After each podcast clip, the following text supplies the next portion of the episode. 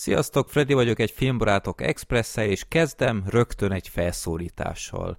A Dark Side of the Ring, amiről ez a, az epizód szól, egy wrestlingről, azaz pankrációról szóló dokumentumfilm sorozat, amelyben minden epizód egy-egy felkavaró nagy visszhangot kiváltó ügyről szól, ahol sok személyesen érintett ember is visszaemlékszik, és mindezt archív felvételekkel is kiegészítik a készítők. Még mielőtt bárki kinyomná ezt a videót, hogy jaj, engem az egész wrestling cirkusz nem érdekel, annak itt egy fontos info. Nem kell szakértőnek lenni, hogy ezt élvezze az ember, hiszen a legtöbb epizódban ez a kvázi sport csak epizód szerepet kap egy sokkal sötétebb, mélyebb sorscsapásban, és nagy rész mondhatni true crime esetekről van itt szó. Emellett betekintést kaphatok ebbe a számomra mindig is nagyon érdekes szakmába, ahol nagyon sok atléta konkrétan tönkre megy ebbe a foglalkozásban, és emellett sokfelől megkapják azt is, hogy ez csak kamó, színjáték az egész. És nyilván nem ennek a rövid összefoglalónak a feladata az, hogy eldöntse az ember, hogy mitől izgalmas a pankráció.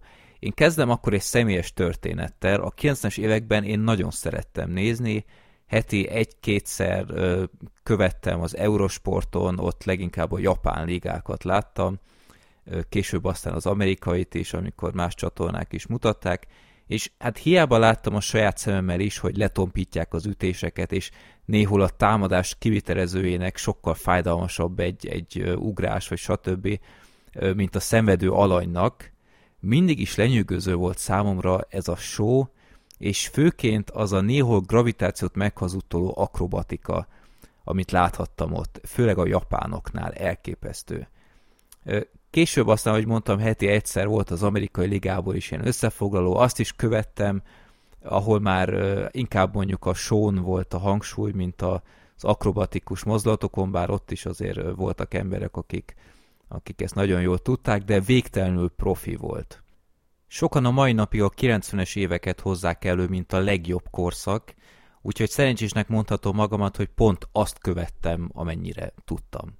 Aztán egyre kevésbé volt már módom látni a tévében ezt, és amit láttam sem volt már annyira érdekes, úgyhogy bár a mai napig egy nagyon picit képben vagyok az emberekkel, nem mondhatnám, hogy igazából követtem az egészet, de magát a bizniszt mindig is ebbéncserőnek találtam.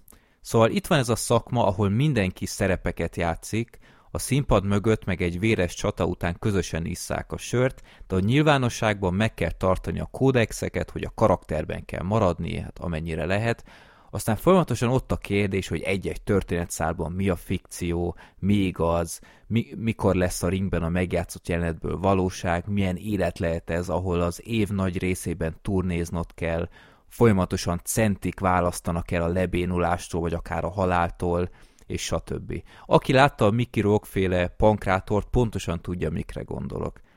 Szóval igen, nagyon felkeltett az érdeklődésemet ez a Vice dokusorozat, amely most nemrég fejezte be a második évadát. Minden epizód körülbelül 44 perces, és per pillanat 17 rész készült, abból a legdrámaibb egy dupla rész. Ez a második évad elején van. Hogy kapjatok egy kis áttekintést, nagyon röviden felvázolom, hogy melyek a szerintem legjobb részek, és itt talán a pankrációtól idegenkedők is láthatják, hogy ez, ez még simán nekik is érdekes lehet. A leírásban egyébként megtaláljátok majd a Wikipedia oldalát ennek a sorozatnak, ott látjátok a részeket listázva, és tudtok csemegézni, hogy hát ha valami felkelti az érdeklődéseteket. Az első évad második epizódja talán leghíresebb pankrátor balhéról szól, az úgynevezett Montreal Screwjobról, ahol az egyik pankrátorliga elnöke önkezüleg titokban átírja a meccs kimenetelét, átverve ezzel a hamarosan konkurenshez távozó sztárpankrátort, és megalázza őt a saját közönsége és az élő adás kamerái előtt. Egy remek epizód, ahol megmutatja, hogy még egy ilyen show szappan operánál is micsoda sportdiplomácia van. Emlékszem, hogy ezt a részt annak idején én is láttam, így hát ismétlésekben, mert nem fizettünk elő ilyenekre, és teljesen le voltam döbbenve, mert éreztem, hogy valami nem stimmel, mert nagyon gyorsan megszakították aztán az adást, meg ilyenek, úgyhogy érdekes volt így ennyi év után pontosabban látni a részleteket, hogy mi volt itt a háttérben. Nos, a legsokkolóbb történet a második évad első és második részéhez kapcsolódik, amely a 90-es és a 2000-es évek nagy sztárjának Chris Benoit-nak van szentelve. Őrá én is nagyon emlékszem, egy viszonylag kis termetű, de nagyon karizmatikus és látványos repülésekkel dolgozó figura volt, aki 2007-ben sokkolt mindenkit, amikor nem jelent meg egy rendezvényen, és később kiderült, hogy megölte feleségét, a gyerekét, és aztán saját magával is végzett. Hát ez a nagyon megviselő dupla rész próbálja bemutatni, hogy milyen ember is volt ez a Chris Benoit, hol siklott ki az élete, és mennyire nem illett ez az akció a természetéhez. És aztán a második részben jön a nagy fordulat, hogy a boncolás után kiderült, hogy az agya sok agyrázkódásnak köszönhetően már teljesen szivacsos volt, és egyre inkább elvesztette a kontrollt a cselekedetei felett. Elképesztő, letaglózott, döbbenetes másfél óra volt ez az egész. A második évad harmadik epizódja is egy heves indulatokat kiváltó rész, mert a The Life and Crimes of New Jack, egy még máig élő New Jack nevű pankrátorról szól, aki talán a szakma egyik leggyűröltebb figurája még a rajongók körében is, amitől extra pikáns lesz ez a doksi, hogy ő maga is nyilatkozik itt, és igencsak ápolja az imidzsét.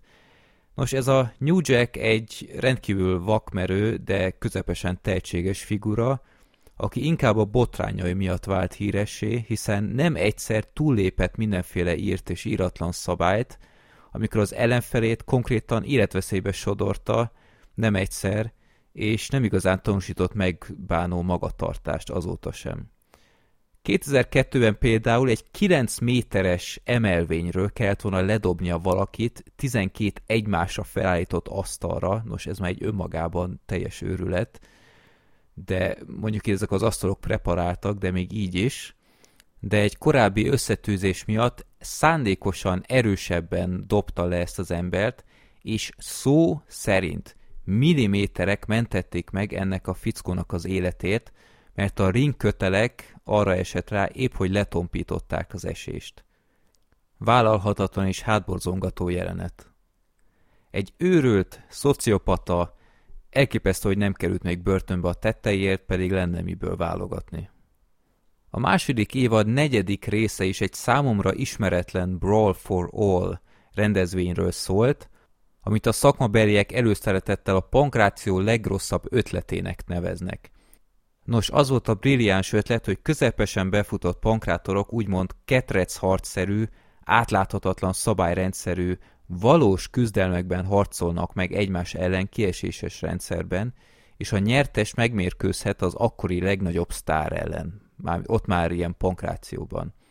A valóságban viszont egy nagy fiaskó lett az egész, mert a küzdelmek a rutin hiányában nagyon esetlenek voltak, ráadásul sorra lesérültek ezek az emberek, és a titkos nagy favorit, akire ráírták az egészet, már az elején kiesett, és aztán azt láthattuk, ahogy próbálják kitalálni, hogy mit kezdjenek az igazi nyertessel, aki nem illet bele abba az egész koncepcióba. És nagyon undorító politikai döntésekről láthatunk itt egy doksit, egy sor etikátlan cselszövés lett aztán ennek a nagy ötletnek a hagyatéka. Az igazi nyertest meg egy teljesen vállalhatatlan akcióval alázták meg, de itt nem akarom lelőni a point, legyen annyi elég, hogy Butterbean. A következő ajánlás a második évad hetedik epizódja, amely nagyon érdekes kérdéseket boncolgat.